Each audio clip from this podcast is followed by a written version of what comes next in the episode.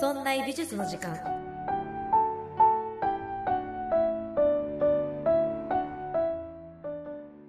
美術を身近にするこの番組「そんな美術の時間」そんなプロジェクトラチがお送りいたします。はい年末皆さんいかがお過ごしでしょうか？私はですねついさっきスマホがないと小1時間ぐらいどこにあるどこにあるって一人で大騒ぎしておりました。でねいやソファーに置いた気もするしデスクに置いた気がするしでもお風呂に入る前に洗面台にとかっていうのあっちこっち探してたんですよ。でいやそういえば今日昼過ぎ夕方ぐらいから iPad しか私持ってないぞ。スマホどこ行ったんだってずっと探してたんです。で仕方がないから iPad でまあ友達に連絡をしてで友達にちょっと電話で鳴らしてくれないかとで鳴らしてバイブレーションが鳴った先がなんと燃えるゴミの中でした。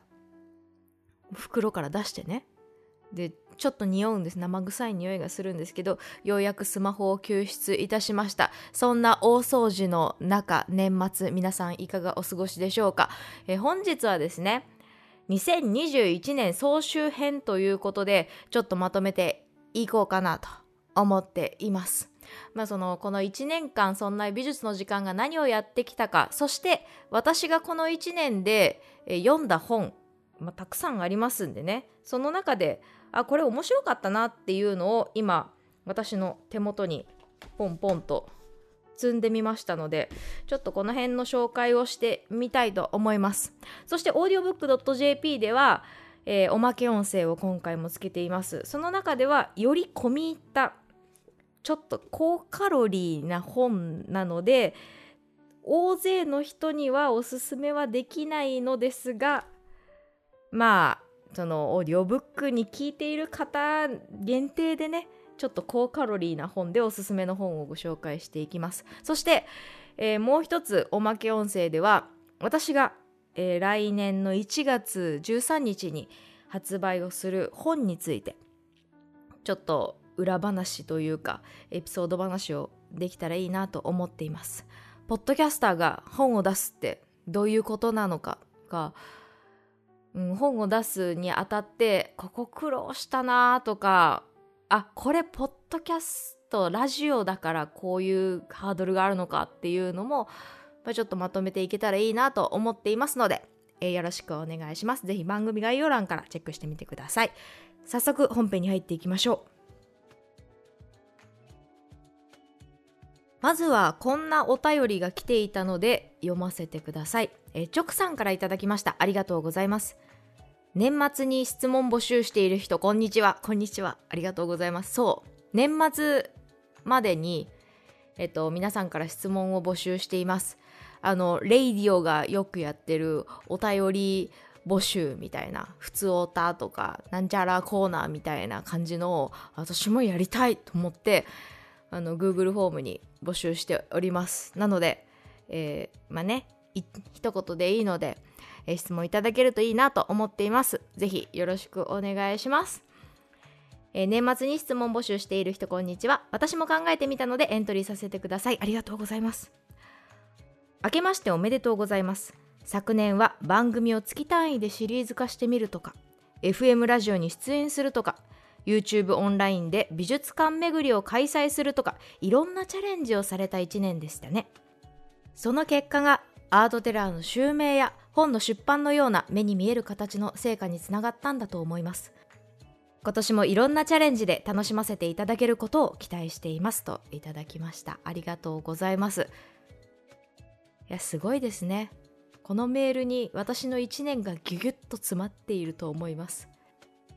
今年もえいもせず一人で独り言を喋っている引きこもりですけれどもそんな中でもなねいろんなことを挑戦させていただいた1年だったなと思います。えっと今日番組をするにあたって以前えリスナーさんが作っていただいたスプレッドシートがあります。で私の目の前に今スプレッドシートがあります。第60回から、えー、現在の第170え6回まで前回の号176回までのスプレシートの日付とタイトルとジャンルそしてそのジャンルの詳細もねえっ、とまあその印象派なのかポスト印象派なのかバロックなのか十何世紀なのか。で人をやってる時は何年から何年に生まれた人なのか生まれ育った人なのかっていうこの表がね一覧となっています。これを見ながら今日は1年を振り返っていきましょう。今回の回でね177回で初めてそんな美術の時間聞いたよという方はあのこれ聞けば1年大体わかるぐらいにしておけたらいいかなと思っています。さてえー、1月7日2021年1月7日が今年の一番最初の回でした。第129回。129回か。1年で50回ぐらいあるんですね、えー、絶対行きたい美術展2021ということで2020年に、えーまあ、続いてですね、えー、美術展美術企画展というのをまとめてみました。その時ご紹介した約1年前にご紹介した4つの展覧会ありました。覚えてますか？生誕150周年記念モンドリアン展損保美術館。そしてコンスタブル展アナザーエナジー展そして渡辺聖邸皆さんはいくつ行かれたでしょうか？私はねなんだかんだこうやって紹介していながらもまあ、コロナの影響も続いていましたし地方に住んでいるということでなかなか東京に行けない状況でした。私のようにね地方に住んでいる方はなかなかこういう絶対行きたい美術展って言われても言われてもいけないよっていう方も多くいると思います。私もその一人です。そんな中でこの4つ激戦した4つはどうしても行きたいんだけどでもその4つも結局私は叶いませんでした。でどうしても1個だけ行くって言って行ったのが渡辺聖邸の展覧会でした。これが、えー、東京芸術大学の大学美術館で開催されていた展覧会です。上野にある美術館ですね。でねやっぱすごい良かった。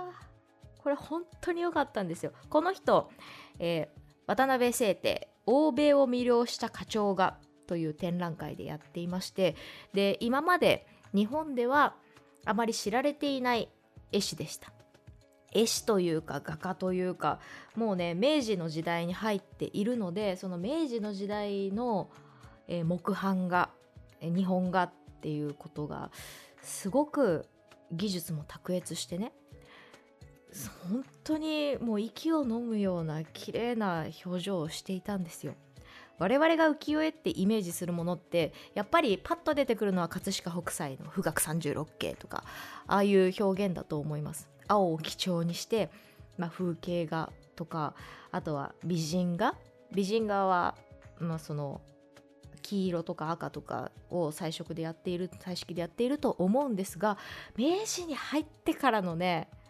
もうこれはもう庶民の芸術ではなかろうと本当に技術のクリエイティブマンがもう自分たちの利益がうんぬんとかではなくって本当に純粋にクリエイティブを楽しんだ結果この摺師彫師そして、えー、渡辺聖帝のような絵師たちがあの力をね振るってできた完成品だって思うと本当に本当に涙がポロポロ出てくるようなそんな作品が多かったです。パッと出てくるのはボタン図とか、えー、総形総形図鶏の図とかね、えー、そういうものがまあ印象的だったかなと思います。ボタンの絵とか、えー、鶏の絵っていうのがえっとね実物よりも花だったら一回り大きいぐらいのサイズで描かれてるんですよ。ですっごく淡い水彩画のようなにじみ具合っていうのが本当に綺麗でしたね。これどんなマクロレンズで見たらこんな景色出てくるんだろうっていうのが、えー、見えた展覧会でした。いやーこれはね行ってよかったなって本当に思った展覧会でした。他にもね、えー、私はモンドリアン展とかコンスタブル展とかあモンドリアンはや行ったか。モンドリアンは行ったか。えっとですね番組では損保美術館で開催しますって言ったんですけど、えー、その後巡回して愛知に行ったんですよ。愛知県に行った時に私は見ました。これもね良かった展覧会でしたね。モンドリアンっていうのは代表作、えー、コンポジション赤と青と黄色のコンポジションとか赤と青と黄色と黒のコンポジションとか、まあ、そういうのやってるんですけどグリッドとトリコロールを駆使するアーティストです。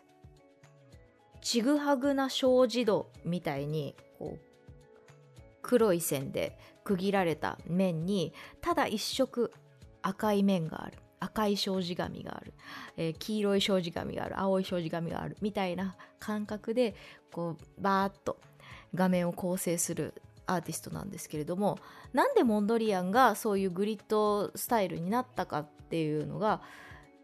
若い頃の作品から順番に展示していくことであだんだんこうやって作品が変化したんだなっていうのを見させてくれる展覧会でした。一人のアーティストが自分の作風を掴んでいくプロセスを見ることができたみたいな展覧会ですごくこれも面白かったです、まあ、そういう感じでね2021年え絶対行きたい美術企画展ということをさせていただいていました。それが129回です。129回はそういうことをやっていました。じゃあ次130回。どんな回だったか。古代インド美術史。これね面白かったんだよね。美術史といえば西洋美術史なんですよ。やっぱり世界が基本としている基準としている、まあ、教育の基盤ってなるのが西洋美術史なのでこの番組でも西洋美術史を中心に解説をしています。ですが異国になってくるとまたその毛色も違ってくるし年代も全然違ってくる。これは西洋美術史の例えばギリシャローマがやっている頃の話をもっと前かのインド美術史の話をしていきましたけどいや面白いね。インドってえっとすごいのっぺりした顔してるじゃないですか。でそれなんでっていうところをまあ深掘りしていくとすごく、まあ、魅力的だったなと思います。そのもっと精神的な領域にあの神を信じるとかあの自分の心があるっていうのを、まあ、基盤に持っているのでアウトプットとして出てくる美術品にあまり写実性が必要ないとか美術品一つとってもその彼らのマインドの違いというのが出てきて面白かったなと思います。それはねそのインドがその当時、えー、環境的にも豊かだった。別に戦争をで苦しんでいる毎日ではないし、えー、農業でね安定した生活をしているっていう中で少しずつ豊かに育んでいった文化がこれだけ穏やかなのかと。そういうのを感じさせられました。でこのねインド美術史がすごい面白かったので私は番組ではやってなかったんですけどアメリカの美術史とかも個人的に調べてたんです。でまとまったら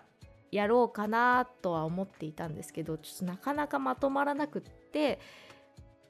ねだから本当に世界が幅が広がりますよね。インドとかやると。面白い回だったなと思います。それが130回でした。131回が丸山王京132回がフランシス・ベーコン。でこの4本で1月を終えたと思います。2月からは、えー、さっきメールでいただいたように番組を月単位でシリーズ化してみるということに挑戦してみました。2月はギリシャ神話編ギリシャローマ神話編ということで実はギリシャローマ神話ってやりたいテーマだったんです。ずっと番組で。だけどなんでやれなかったかというと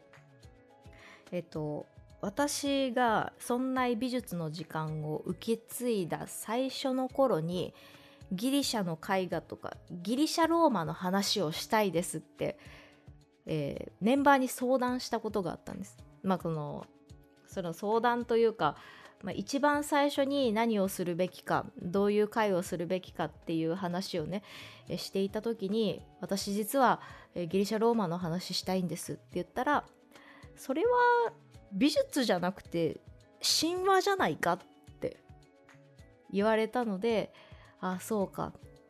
と思って、えー、一回ボツになったものでした。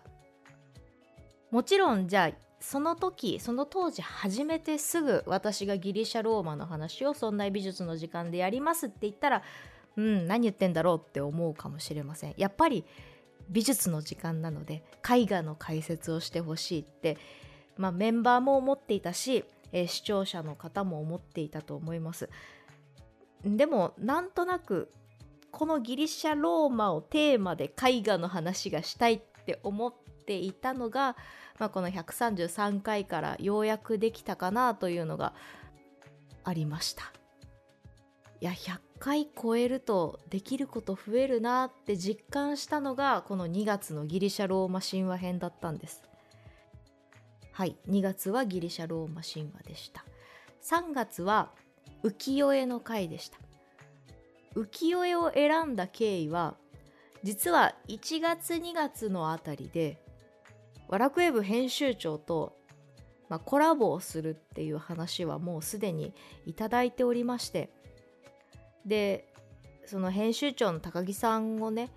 お呼びするお招きするのであれば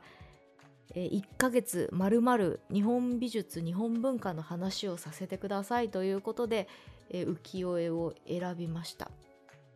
この3月の回は私の脳内ではもうワラクウェブさんのことばっかり考えていてどうどうしようどうしようってこうワクワクドキドキしながらやっていったかなと思います。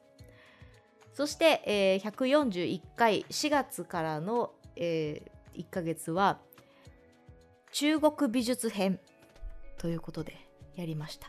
またもや西洋でも日本でもない別のね国の文化美術を解説いたしました。これもね面白かったんですよ。実は、えっと、中国の本中国美術の話を解説した本がずっと私の手元にありました。中国の美術見方考え方。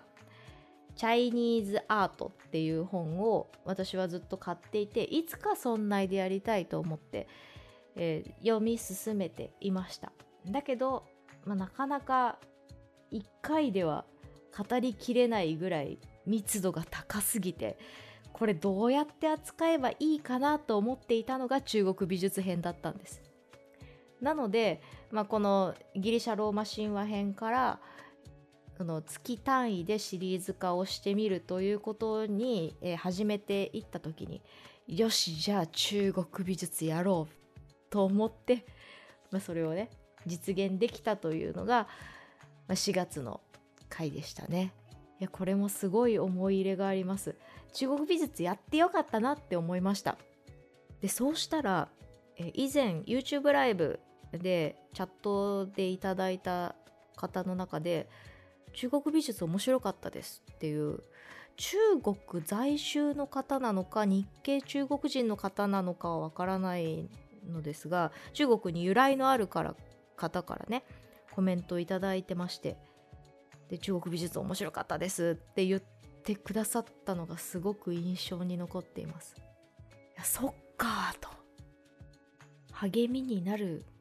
感想でした。まあ面白いのは私じゃなくて中国美術なんですけど中国美術は面白かった日本のそもそも美術っていうこの美意識の考え方って日本の島国の考え方と西洋の考え方とまた違うと。でその日本の島国的な美しいとは何だろうみたいなこの感覚のまま西洋美術を見るとちょっとちぐはぐなところありますよっていうところをね、まあ、時々解説をしたりとかしています。ただその日本の文化っていうのももともと中国から輸入してきたところ多いじゃないですか。だから日本が輸入した中国の文化って何だろうっていうところをねまた改めて考えさせられたなと思います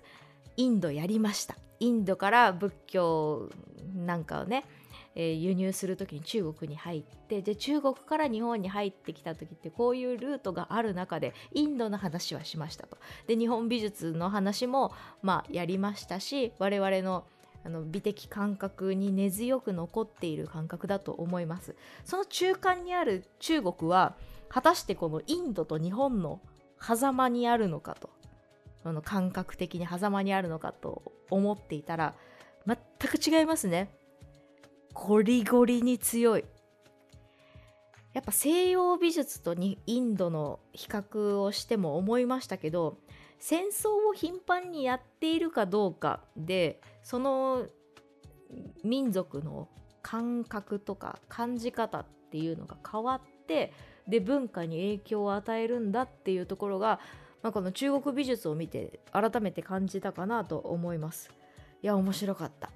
そして5月。5月の村内美術は現代アートやりました。バナナが1000万の理由っていうところから始まって、えー、アートはもうすでに死んでいる。お前はもうすでに死んでいるっていう話を経て、えー、現代アートの話をさせていただきました。2021年は、えー、昨年に比べてこの現代アートとか現代文学現代美術の話をすることが多かったように思います。それは「そんな美術の時間」というその番組の名前番組の肩書きでありながら西洋美術ではない他のことができるってそうできるぐらいになったって思った回でした。やっぱりその現代アートってやりたかったんだけどその現代の話ってやりたくて、えー、去年までもうちょいちょいその現代的なことをやってはいたんですがいかんせん美術の時間と言っているからには歴史的な作品の紹介とか名画の紹介もまだままならないのにできないなって思いながらやっていました。だけど、まあ100、100, 回超えたし100何十回やってきたしっていうことでようやくこうやって塊としてね現代アートについてできたっていうのが自分の中では進歩だったなと思います。さて確かですね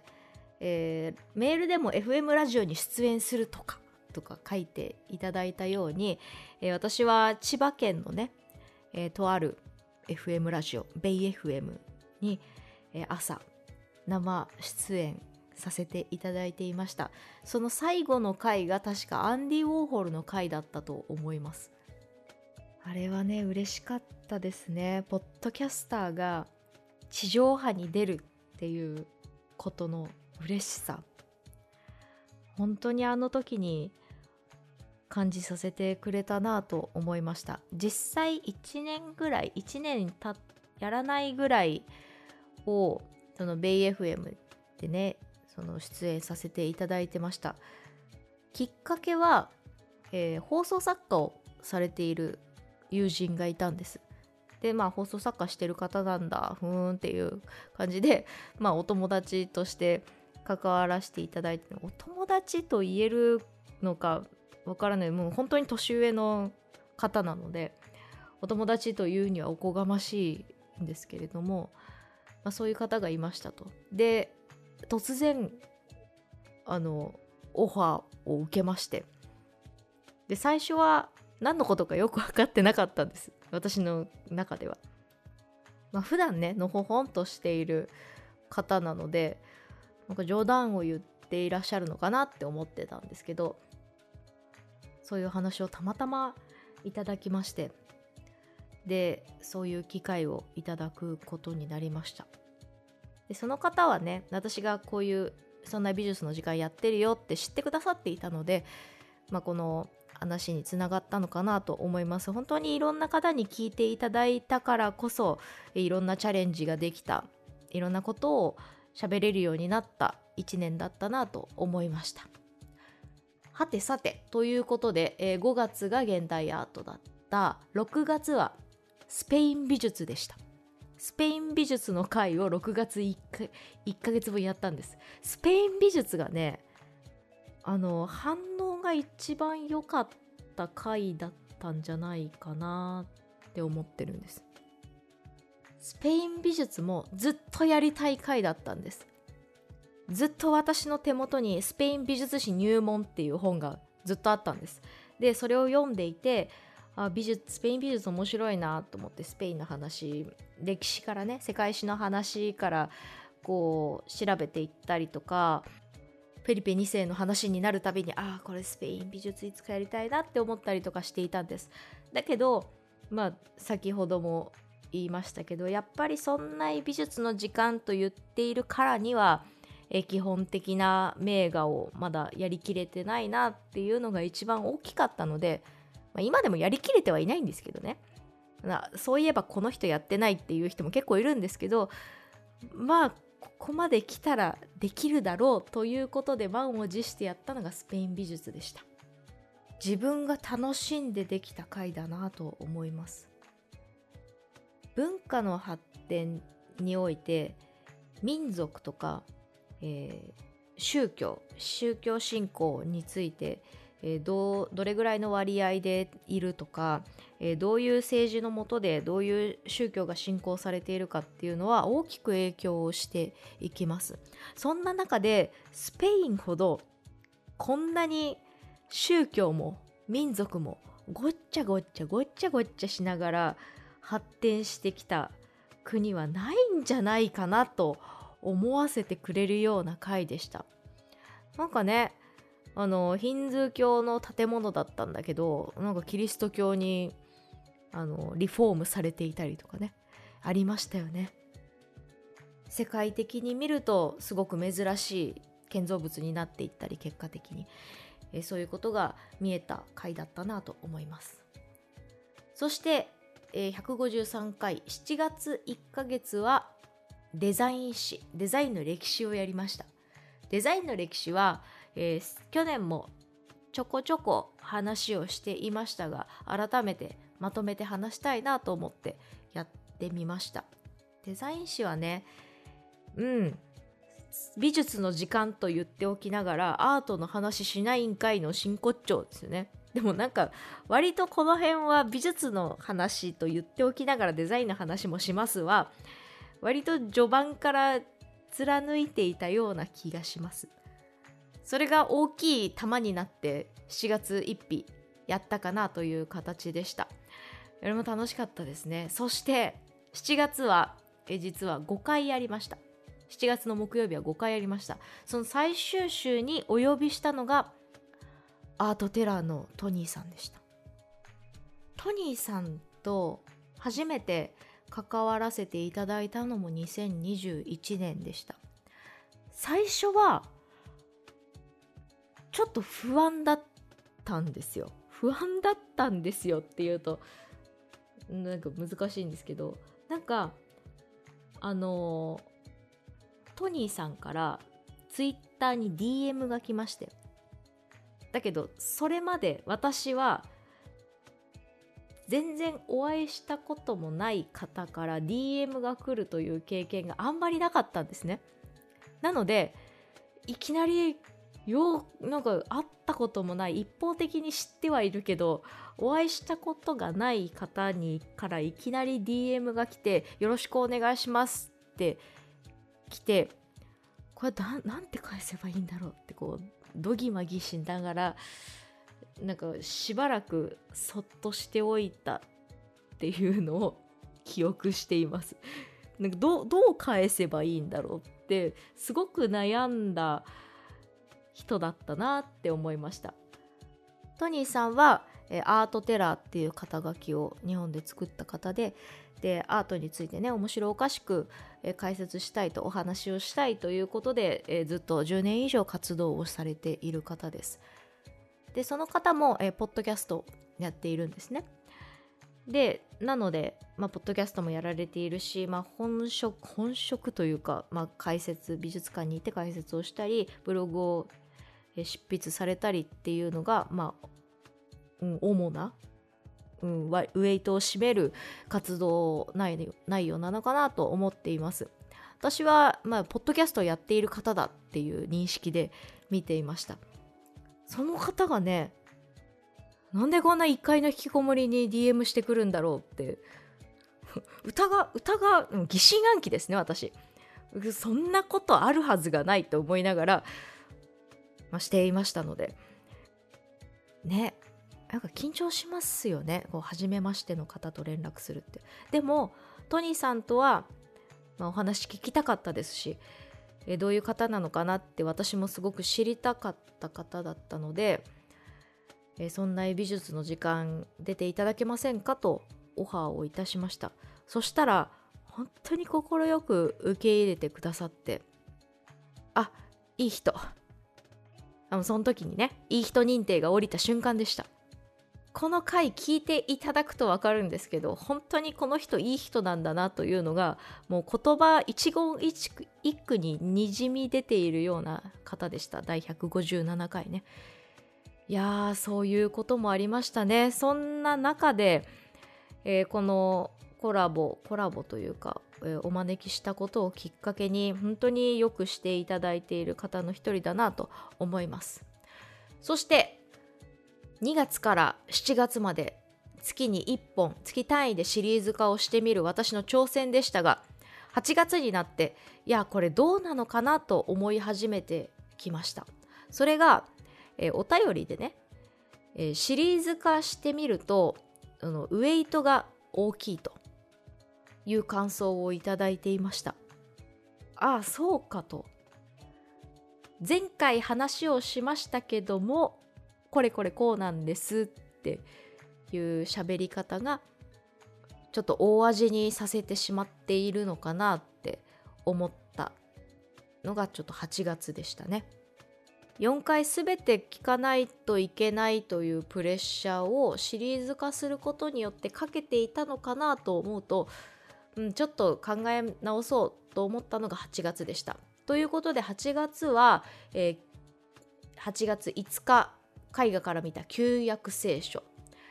えー、160回8月19日は新約聖書の話をして、まあ、旧約聖書で 1, 個の回新約聖書で1個の回ってこう、まあ、その8月の中でなんとなくカテゴライズはされているんだけれども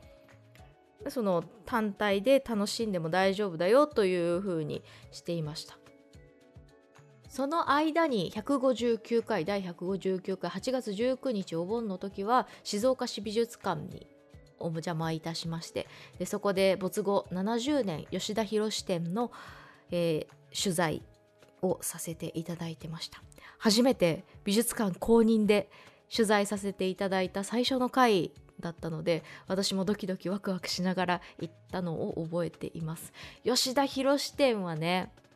まあ、この行ったからどうこうっていうのも、まあ、どっかにあるかもしれないんですけど本当にすごかった。私明治とか昭和の版画とか木版画とかああいうのが好きなんでしょうね。本当にねこの吉田博の版画がすごい綺麗だったんですよ。これは版画か？私の知ってる版画ではない。本当にクリエイティブトップクリエイターたちが自分たちの技術を惜しげもなく使った結果こんな作品を生み出してしまったんだっていうわがまま木版画を見させていただいたなというのが感想でした。でそういうこともありながら9月です。9月は、えー、洋画家を主にやらせていただいていました。洋画家とは明治以降に生まれた言葉で日本人が油絵を制作するようになりました。日本人が描く油絵のことを洋画。そのアーティストのことを洋画家と呼んでいました。ということで、え9月1日はその日本が開国をして、えー、欧米か欧米かってなっていく中でどうやって油絵と関わっていったのか。じゃあ日本画はどうなっていったのかっていうのをまあ、その皮切りに喋りながら最終的には村上隆さんとか草間彌生さんの話をした回だったかな月だったかなと思います。間には岡本太郎さんのね話をしていった回がありました。第164回。岡田太郎記念館の学芸員の方をお招きしてそういう回でした。いやこのね大杉宏さんっていう方本当にいい方で本当に快く受け入れてくださいましたしお話も面白いんですよね。お人柄も、まあ、年上の男性にこうやって言うのはちょっと違うのかもしれないですけどすごくチャーミングな方で私も楽しくやらせていただいたなと思いました。そして10月は、えー、贋作の話をいたしました。贋作のアートについて偽物のアートって何で生まれたのかとか、えー、他にもねあのこうこういう作品があるよっていうのを紹介する回をやらせていただきました。この贋作の話も面白くってなんかここから私としてはアートの闇の部分っていうことに興味を持ち出して闇の部分に興味を持ち出したってすごいパワーワードですね。でもねこの年2021年っていうのはサルバドール・ムンディっていう作品が世間を騒がした年でもあったんです。サルバドール・ムンディは当時レオナルド・ダ・ヴィンチの最後に書いたレオナルド・ダ・ヴィンチが最後に書いた作品だと言われていた作品でした、えー、直訳すると世界の救世主サルバドール・ムンディですね。で結局これがダ・ヴィンチ作ではなかったよ。工房作だったよっていうエピソードもありましたしいや贋作についてその本物ではない作品についてっていうのを、まあ、ちょっと一回まとめたかったなと思ってやった回が10月でした。そしてそれが終わりまして次第169回11月4日にやったのがレッサーユリーです。レッサーユリーは面白かった。レッサーユリーというドイツ印象派と言われているアーティストがいるんですよ。でそのレッサーユリー知らないですよね知らないですよね。実は日本ではほとんど知られていないアーティストなんですっていうところから皮切りに解説をしたのが11月の回でした。これこそ番組やっててよかったなと思う瞬間でした。もし私がこの「そんな美術の時間」をやっていなかったらレッサーユーリーについて自分からね調べようとは思っていなかったと思いますしまあ、その2年後3年後したらどっかの偉い人がレッサー幽霊について何かしら解説をしてくれるだろうと思っていました。まさか自分でドイツ語の本を買って自分で四苦八苦しながらその本を読みでこうやって解説をするとは思いませんでした。でもやってよかったなと本当に思える回だったと思います。11月は、まあ、レッサーユリーもやりましたし、えっと、どちらかというとコロナ後の美術館はどうなるのとか NFT アートの話をしたり、えー、美術館が日本の美術館と海外の美術館の違いみたいなあとはジェンダー問題女性アーティストがどうして出てこないのかっていう割と現代の、えー、ニューストピックになってくるような話題を取り上げたのが11月12月頭ぐらいだったかなと思います。これをやった理由は私はこの当時11月の中旬に美術検定の1級を控えておりましてでそこで勉強したこととか、えまとめたことを、まあ、ラジオでも話したいなと思ってやっていたのが11月のこの辺りだったかなと思います。そしてジェンダー問題の話をしていくうちに女性アーティストやりたい。女性アーティスト誰やろう小野陽子をやりまして。そして12月23日はいやリクエスト会やりたい。メール読みたいっていう欲からモディリアーニをやらせていただきました。これで1年繰り返れたかなと思います。皆さんはどの回が印象に残っていますか？もしよかったらメールいただけると嬉しいです。さてそんな1年でしたが私のインプットのほとんどは書籍からでした。美術というジャンルは、まあ、その11月に取り上げたようなトピック以外はほぼほぼ本から私は吸収していたんですね。一回聞かれたことがあったんです。なんでネットからやらないんですか？ネットサーフィンで調べてやらないんですか？って。や結局歴史ものって本が最強だと私は今思っているんですよね、まあ、あとはもともと本読むの好きだっていうところもありました。そんな中で、えー、私が今年1年の中で読んで面白いなと思った本を今この机のデスクのところにトントントンと積んでみました。何冊かは無料のこの枠でちょっと本のタイトルでね、え、どういう話かっていうのをパッとご紹介できたらいいなと思います。そして有料版 audiobook.jp では、え、おまけ音声としてその続きと、えー、私の本についての話もしていきます。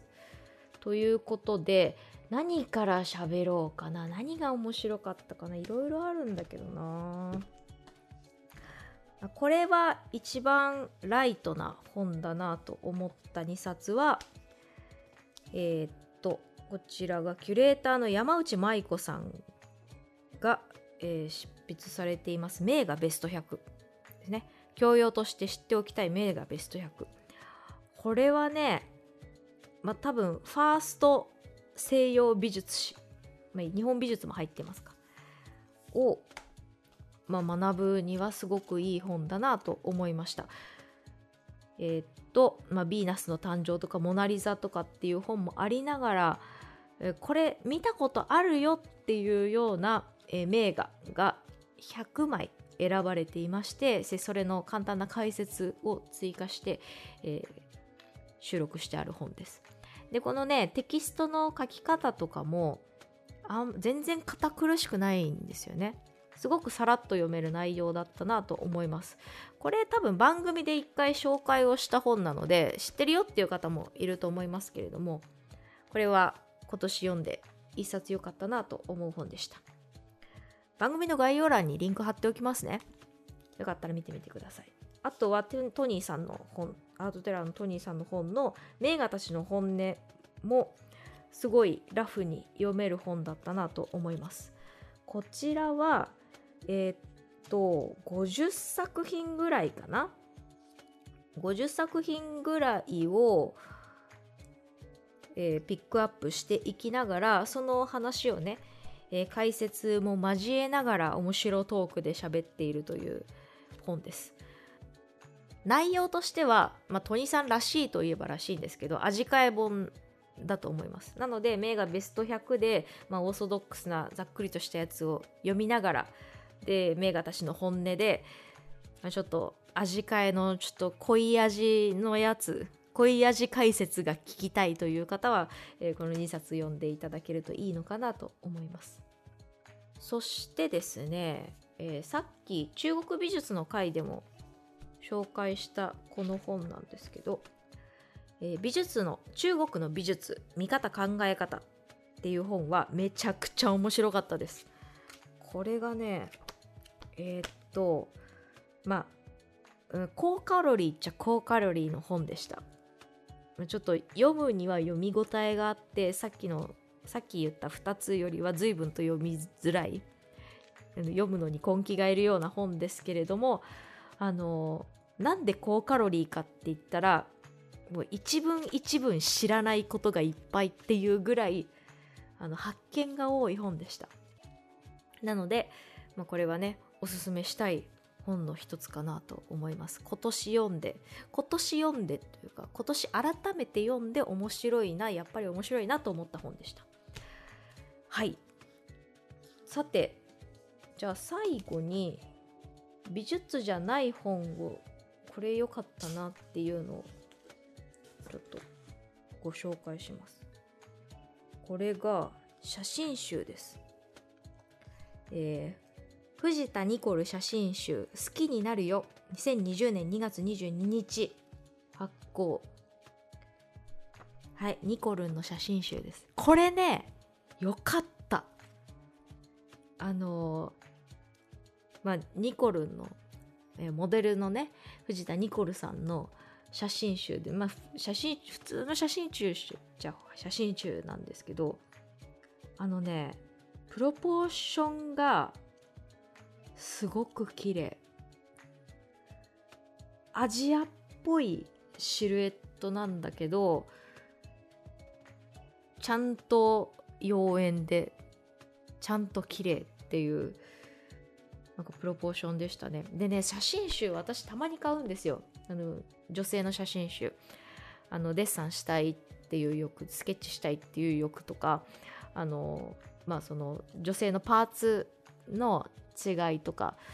その女性の絵を描きたい時に参考にするんですけど、うん、芸能人の写真集って。でも写真集の中にはこの体のねボディシルエットが見えにくい写真集もあるし顔が半分隠れてて雰囲気芸の写真集もあるんですよ。でその中でこのニコルンの写真集はちゃんとシルエットカチッってなってるしえー、顔の表情もしっかり見えてるしかっこいいしなんかねあの大満足の本でした。ちょっとねあのなんだろう過激な格好をしている部分もありますのでそういうのが苦手な方はやめておいた方がいいですけれどもでそういうのが好きな方もいらっしゃると思いますけど本当にこれはいい本だな今年買ってよかったなって思った本でした。あとニコルンかわい。いはいということで長くなりましたけど今年1年どうもありがとうございました。来年もどうぞよろしくお願いします。